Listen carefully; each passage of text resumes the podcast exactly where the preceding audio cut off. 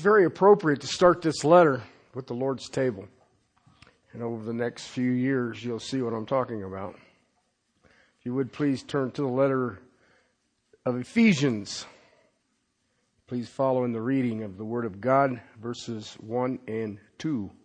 Paul, an apostle of Christ Jesus, by the will of God, to the saints who are at Ephesus and who are faithful in Christ Jesus. Grace to you and peace from God our Father and the Lord Jesus Christ. Father, we come today for a new adventure. And yet, Father, as you have shown me in this letter over and over these last number of months, uh, there is more here than meets the eye. Thank you, my King, for this text. Father, I pray for everyone who hears that, Lord, it will change them. It will change them. We love you, Father, and we praise you in Christ's name. A number of years ago, I shared this with you. A very dear, godly, wise man who is now in glory um, told me that Ephesians was the warp and the woof of Christianity. Course, he's a little Welsh guy, so I thought, what in the world does that mean? so, let me explain it to you, and you'll see why he, as we get into this, you'll see why he would call it that. Warp and woof is a weaving term. When you make independent threads and you weave them together to make a cloth out of it, that you will find that the base thread or the bedrock thread is the warp. And the woof is the thing that goes between each bedrock and ties them all together. Okay? And you've got to have both. You can't have one without the other. So you basically have the bedrock, which is the warp, and the yarn that ties it together would be the woof. Okay? Now, as I've been reading this letter, uh, I, I, will be honest with you, I've read it a lot. Uh, I have actually read through my Bible five or six different times, so I did go through Ephesians. I have been reading Ephesians every day for me for probably close to a year. And as I look at this letter, it becomes more astonishing every time I read it. The letter is the essence of what all of the churches can be. It is what the church is. It is how it is, how it operates, Everything in the body of Christ is in this letter. And I, I, I am a firm believer now that every church should be built upon the principles of the book of Ephesians. Okay? This letter is vital for the growth and maturity of the saints. All right? I was reading an article, LA Times. And I thought it's very appropriate at this day and age and what's going on in the quote unquote church. But it was about a couple in Los Angeles who died of malnutrition. And the police had gone by their apartment to do a welfare check on them and found them in a state of decomposing. And they died of starvation. Okay? But what was really bizarre? They were going through the house and in the closet was a bunch of paper bags that contained $40,000. I was reading about a lady named Hetty Green. Hetty Green. She died in 1916. Okay? 1916. She is remembered as America's greatest miser. When she died, in 1916. Her estate was estimated at $100 million in 1916. Okay, that would be several billion in today's dollars. She would eat cold oatmeal because she believed it was too expensive to heat the water. Her son got an abscess on his leg and she didn't get it treated right away because she could not find a free clinic. When she finally found a free clinic, it was too late and the leg was amputated. I would say that'd be America's greatest miser. Both of these are pictures of not understanding to how to use one's resources. I give you those illustrations because I see the church in both of those illustrations. Ephesians is written specifically to Christians. And it's written specifically to Christians who I would call spiritual misers. They're not using their resources.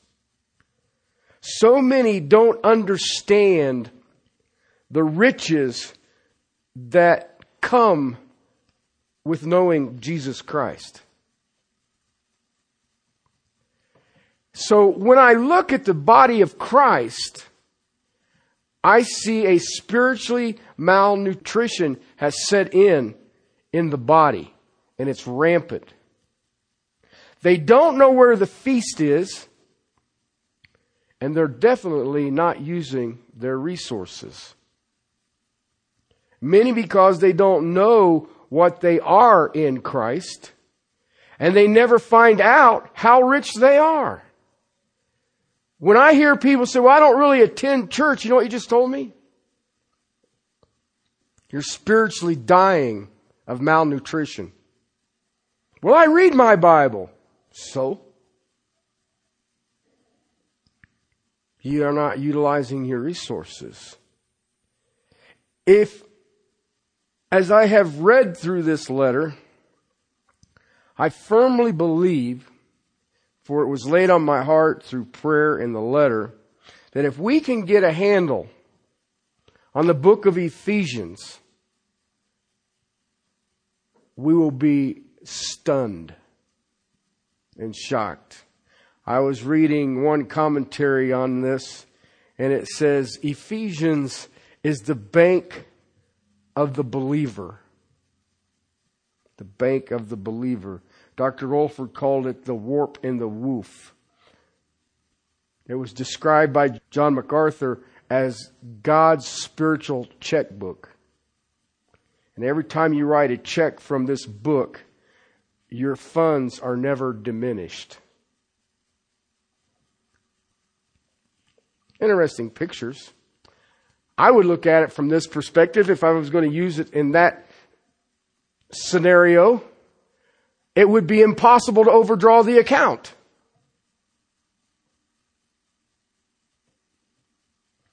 All of the riches of God, as often as you want, for as much as you want, and you never ever diminish the account.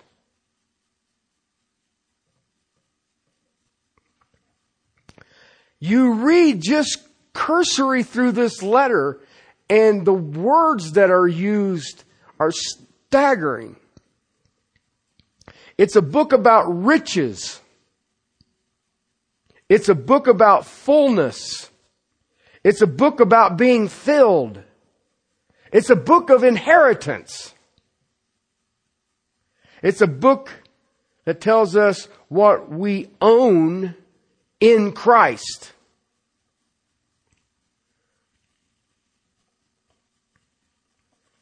John Calvin called it the treasure house of God.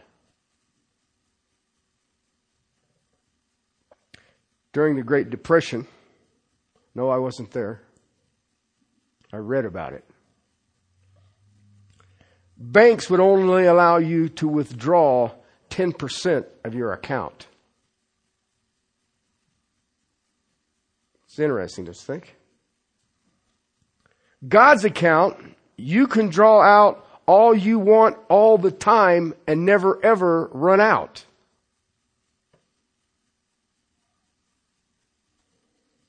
But you know what I've seen? In my 30 plus years of walking with the King? Believers don't know that. Or if they do, they don't believe it.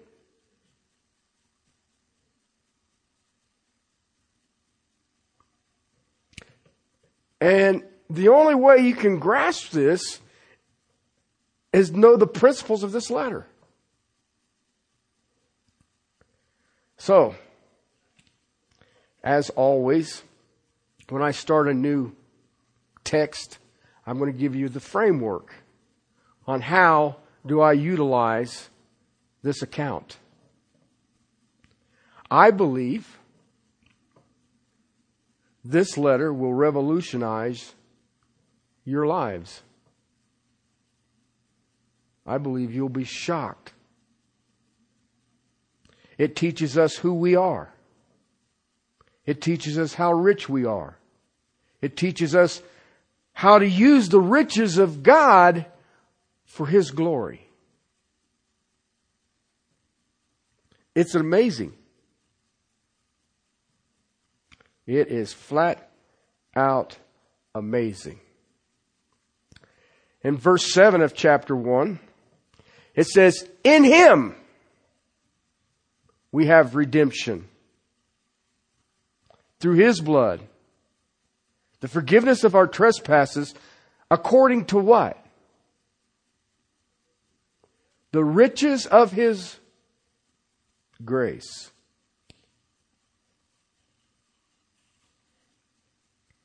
Chapter 3, verse 8.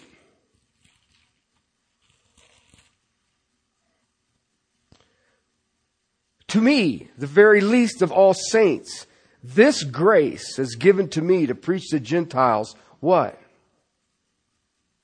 The unfathomable. Unfathomable. Do you understand what that word means? The wowzers. The unfathomable riches of Christ. Verse 16, same chapter. He would grant to you according to what? Riches of his glory. You know what? This just a, three little verses. There's more. But I just give you three little verses. You know what that is? God is unloading all of His riches upon us. He's not withholding any of them. In this letter, grace is used 12 times. You know, unmerited favor. 12 times. Because you have to understand that it is God's grace that is behind all of these lavish riches. The word glory is used eight times. Six chapters. The word inheritance is used four times. Riches is used five times.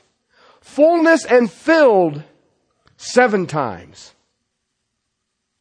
But there's a key to this. It is a word that the apostle Paul uses in many of his letters, but never like Ephesians. There's a key. When you think about glory, inheritance, riches, fullness, filled in Christ. That freaked Paul out. More than anything in his entire life. This guy went to heaven. But the thing that freaked the apostle Paul out was he was in Christ. In Christ.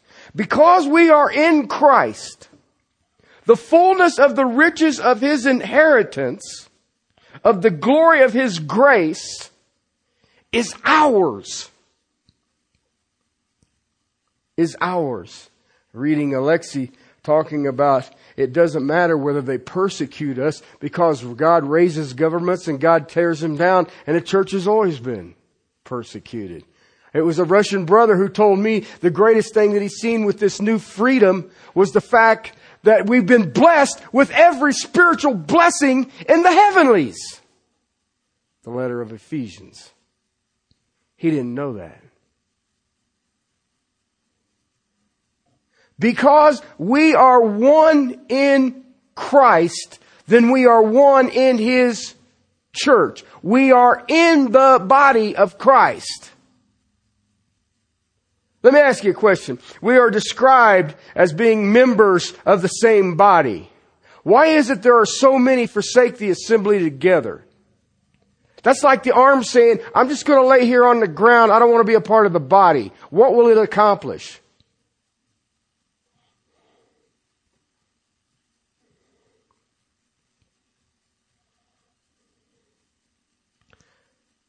We are in the church because we are in Christ. We are redeemed.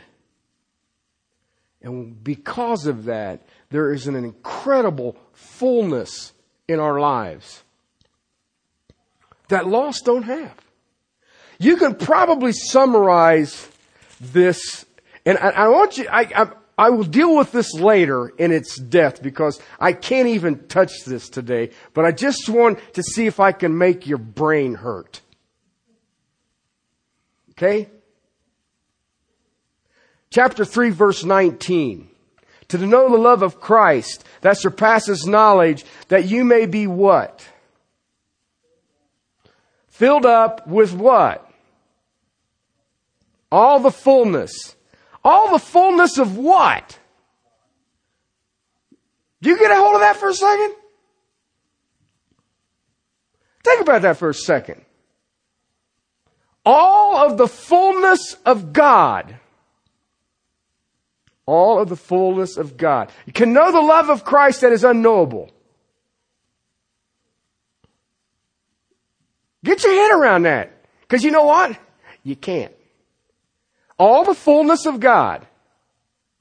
I can look at creation and see all the fullness of God. And you're full of that because you're in Christ. The believer can be filled with all the fullness of God Himself. You can know the unsearchable riches of Jesus Christ. You will know the exceedingly abundant fullness of God. Do you ever, you ever think about that? That there just warp your head. I'm going to take my time to get to that text because I ain't got that all absorbed yet. The fullness of God.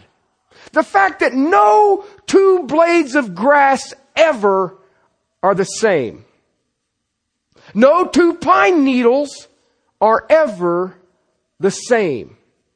That is part of the fullness of God.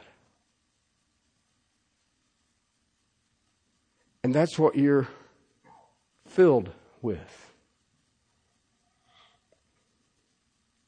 Grab that for a second. Just chew on that one and just sit there and go, hmm, hmm, hmm, hmm, hmm, hmm.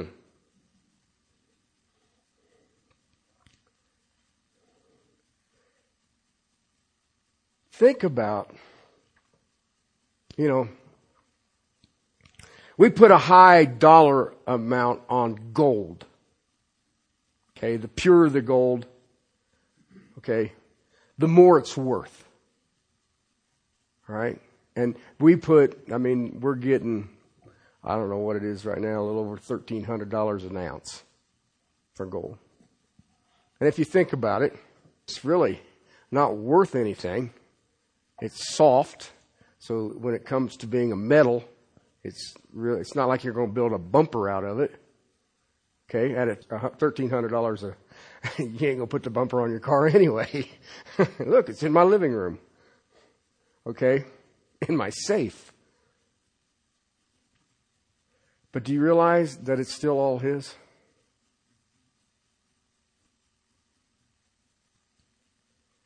Fullness, riches, inheritance, wealth, resources.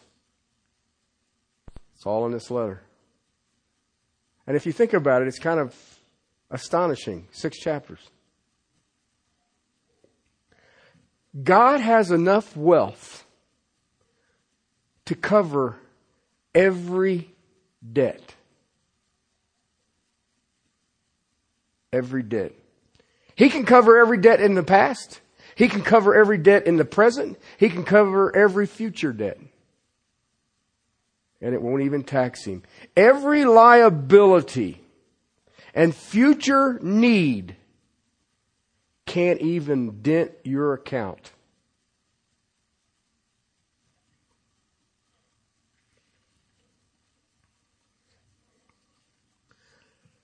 So we need to look and see what God's plan is.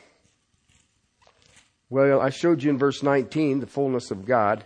If you go over to chapter 4, verse 13, you'll see that it is also the fullness of Christ.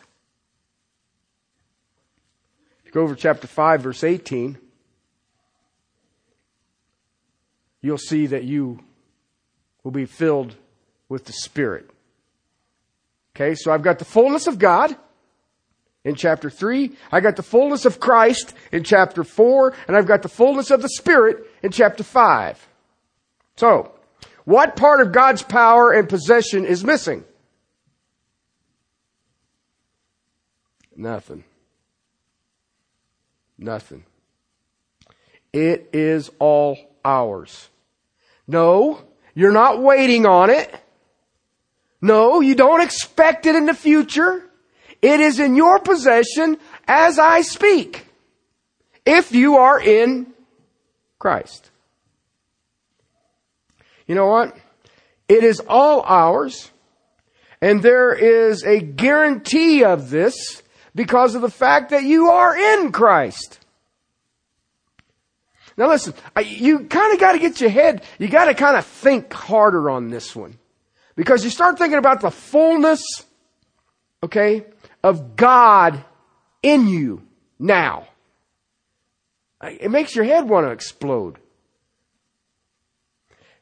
As secure as Christ is in the plan of God and in the love of the Father, Okay, now do you hear what I said? As secure as Christ is in the plan of God and the love of the Father and as available as the resources of God are to Jesus Christ.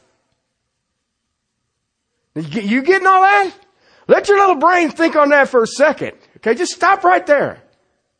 As secure as Christ is in the plan of God in the love of the Father, and as available as the resources of God are to the Lord Jesus Christ, so they are to us. So they are to us. That'll make everybody just do a little happy dance. I can't even grasp all that.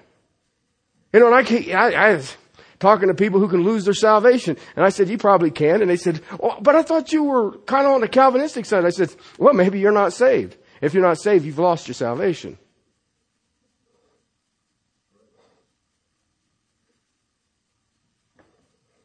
Okay? But then you have to acknowledge, well, I probably just never had it. Oh, there you go. Our union with Christ. Romans chapter 8 says we have become joint heirs. Joint heirs. You know what that means, right? Whatever is Jesus's is ours. Now, did you think about that for a second? Whatever is Jesus's is ours. If you're a joint heir, then guess what? Remember in chapter 6 of Romans? We are united with Christ. Okay, and it's, and, and, and I use the illustration of cooking a biscuit. Okay, if you put the ingredients together and you don't bake it, you can probably still technically separate back to the original ingredients. But once you bake it, you're done. You can't ever separate it back to the original ingredients. So you're Jesus' biscuit. You cannot separate a believer from the person of Jesus Christ. It's impossible. And everything that is Jesus's and the security that Jesus has and the resources that Jesus has from God the Father, guess what? Are ours. Are ours. Letter to the Hebrews, he says, Jesus is not ashamed to call us brothers. 1 Corinthians chapter 6 verse 17 those who are saved are joined to the Lord in one spirit. We have what Christ has. We possess what he possesses. All of Christ's riches are at our disposal.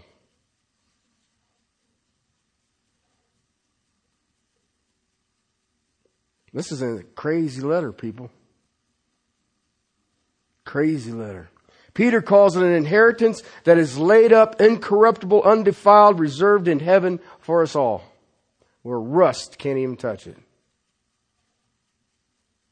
This is what Ephesians is. And it's all in Christ. For all who are in Christ for all time. Okay, now listen. You gotta look at this because this is what you have if you are in Christ. Now, if you're not in Christ, you're broke. You're bankrupt. You're poor. You are a beggar. Because if you are in Christ, you are rich beyond anything you could ever imagine. And it's all based on Christ Jesus. Okay, you know what that means? Nothing to do with us. It's all His. See what we're going to get to look at? It's going to warp your brain, man. We'll all be sitting around slobbering on each other. Just out, out, out. I know how this is going to work. I've already started looking at it. I'm sitting there and I have to back away from my desk and stand up and go, I think I read that wrong. And I go back and read it again and said, better sit down. All the reasons and, and I'm just going to lay this out for you a tad bit because I don't want you to start thinking that your pastor has jumped into the health and prosperity gospel. Okay? These riches are based on these things. Okay? Chapter 1, verse 5. The kind intentions of his will chapter 1, verse 6 and 7. To the praise of His glory, which He freely bestowed on us in the beloved. So it is the praise of His. He freely bestowed upon us. Verse 7. In Him we have redemption through His blood, according to the riches of His grace. So it is His grace his grace. Chapter 1, verse 12. To the praise of His glory. Verse 14. The praise of His glory. Verse 19. The strength of His might. Whose power is it? You know, it's, it's one of the mind-numbing things that I watch is that, you know, we gotta try to move on your emotions so I can make you do, make a decision. Well, that's stupid. That's crazy. Why? Why don't I rely on the strength of His might?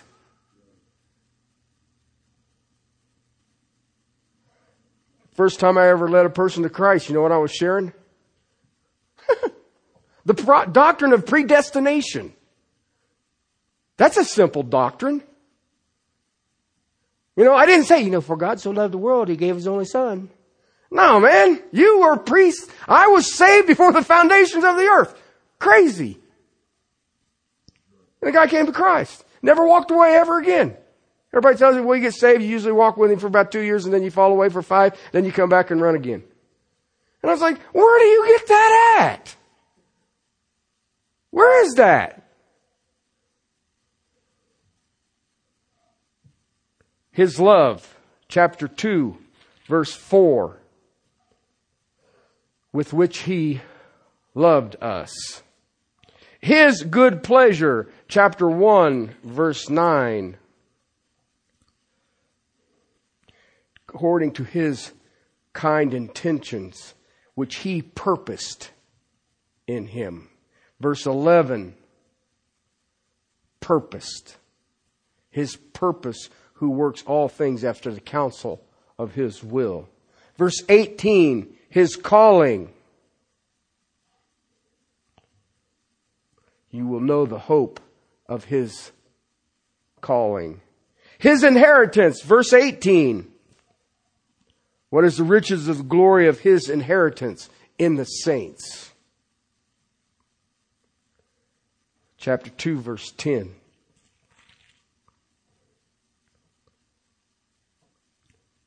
For we are his workmanship. So it's His will, His grace, His glory, His power, His love, His good pleasure, His purpose, His calling, His inheritance, His workmanship. And that is all of these riches are based on these things.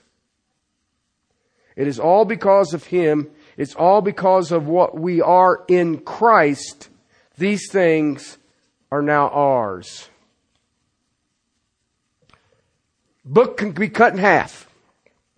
First three chapters tell us what the resources are and how to get it. Can't use them if we don't know what they are. You know, it's, it's uh, one of the things, uh, I was just talking about this the other day. One of my pet peeves is when Christians pray for peace. Well, wait a minute. You already have it. Why do you keep asking for what you already got? When a person gets angry, what do you suppose resources they're using? I can tell you which ones they're not. Because I have peace with God, I therefore have the peace of God. Do we understand that? It gets bigger than that. I've been wandering around in this thing for about two months and at first I was like, you know, this is, I don't think I can chew this.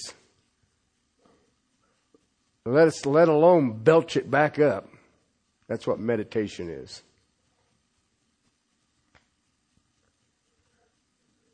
We know what they are if we know what they are. Do, when Jesus was on the cross and he said, it is finished, why is it we think we got to add to it?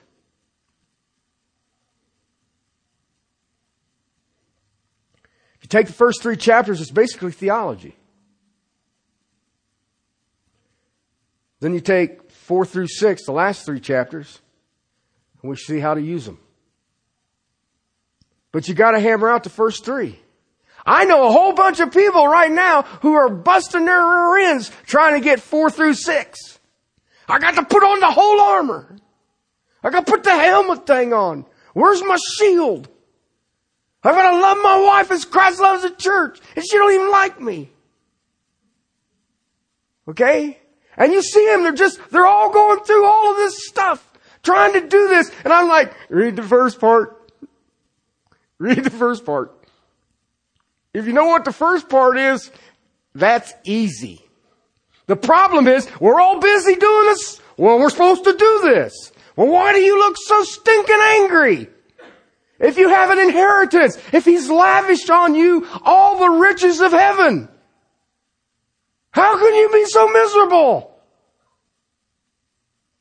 Oh, you didn't read the first part. Well, that's too much theology. Then I'd stay out of the second part. I would stay out of it. So brothers and sisters, there we have our framework. We are going to choke on theology. The riches and the fullness that have been lavished upon every person in Christ. Then we'll be ready for spiritual warfare. We'll understand that the full armor of God is never taken off.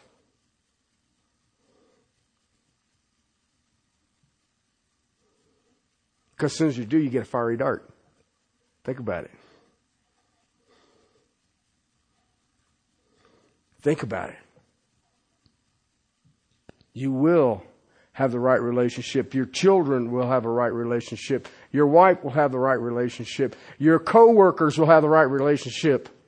It all comes together when you start understanding that all that Christ possesses is yours.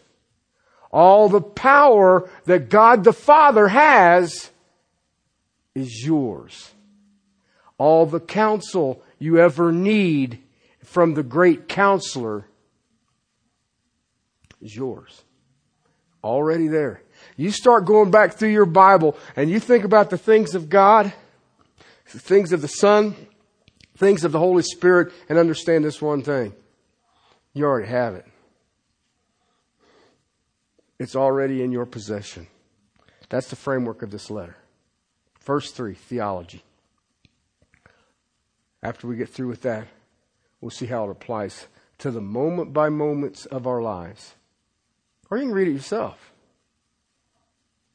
But I tell you what, you start looking at the terminology that the Apostle Paul uses in the first three chapters, it will freak you out. Because when he says, you will be full with all of the fullness, filled with all of the fullness, there's a reason he wrote it that way. Because he doesn't think, we have a tendency to say, but wait. And he writes, you will be filled with all of the fullness. And he uses the word all a lot. Because he doesn't want you to think, but, but, but I didn't get all of it. And he says, oh yeah, you did. This is an exciting book, people. It'll change your life. It'll change your life. Guaranteed. Let's pray. Father, thank you. Thank you for the faithfulness of the Apostle Paul and your power, your workmanship for us today. Lord, I pray for each of us that we will hear the words of this letter. That, Father, we will be overwhelmed by the promises of this letter. And that, Father, we will just be revolutionized in our thinking, in our prayer lives, in our walks, and what we are about. Help us, Lord. Help us to walk in a manner worthy. Father, help us to understand that that is unknowable, the love of Christ. Help us to grasp with all the saints the amazement that you have lavished upon your people. We love you, Lord, and we thank you in Christ's name. Amen.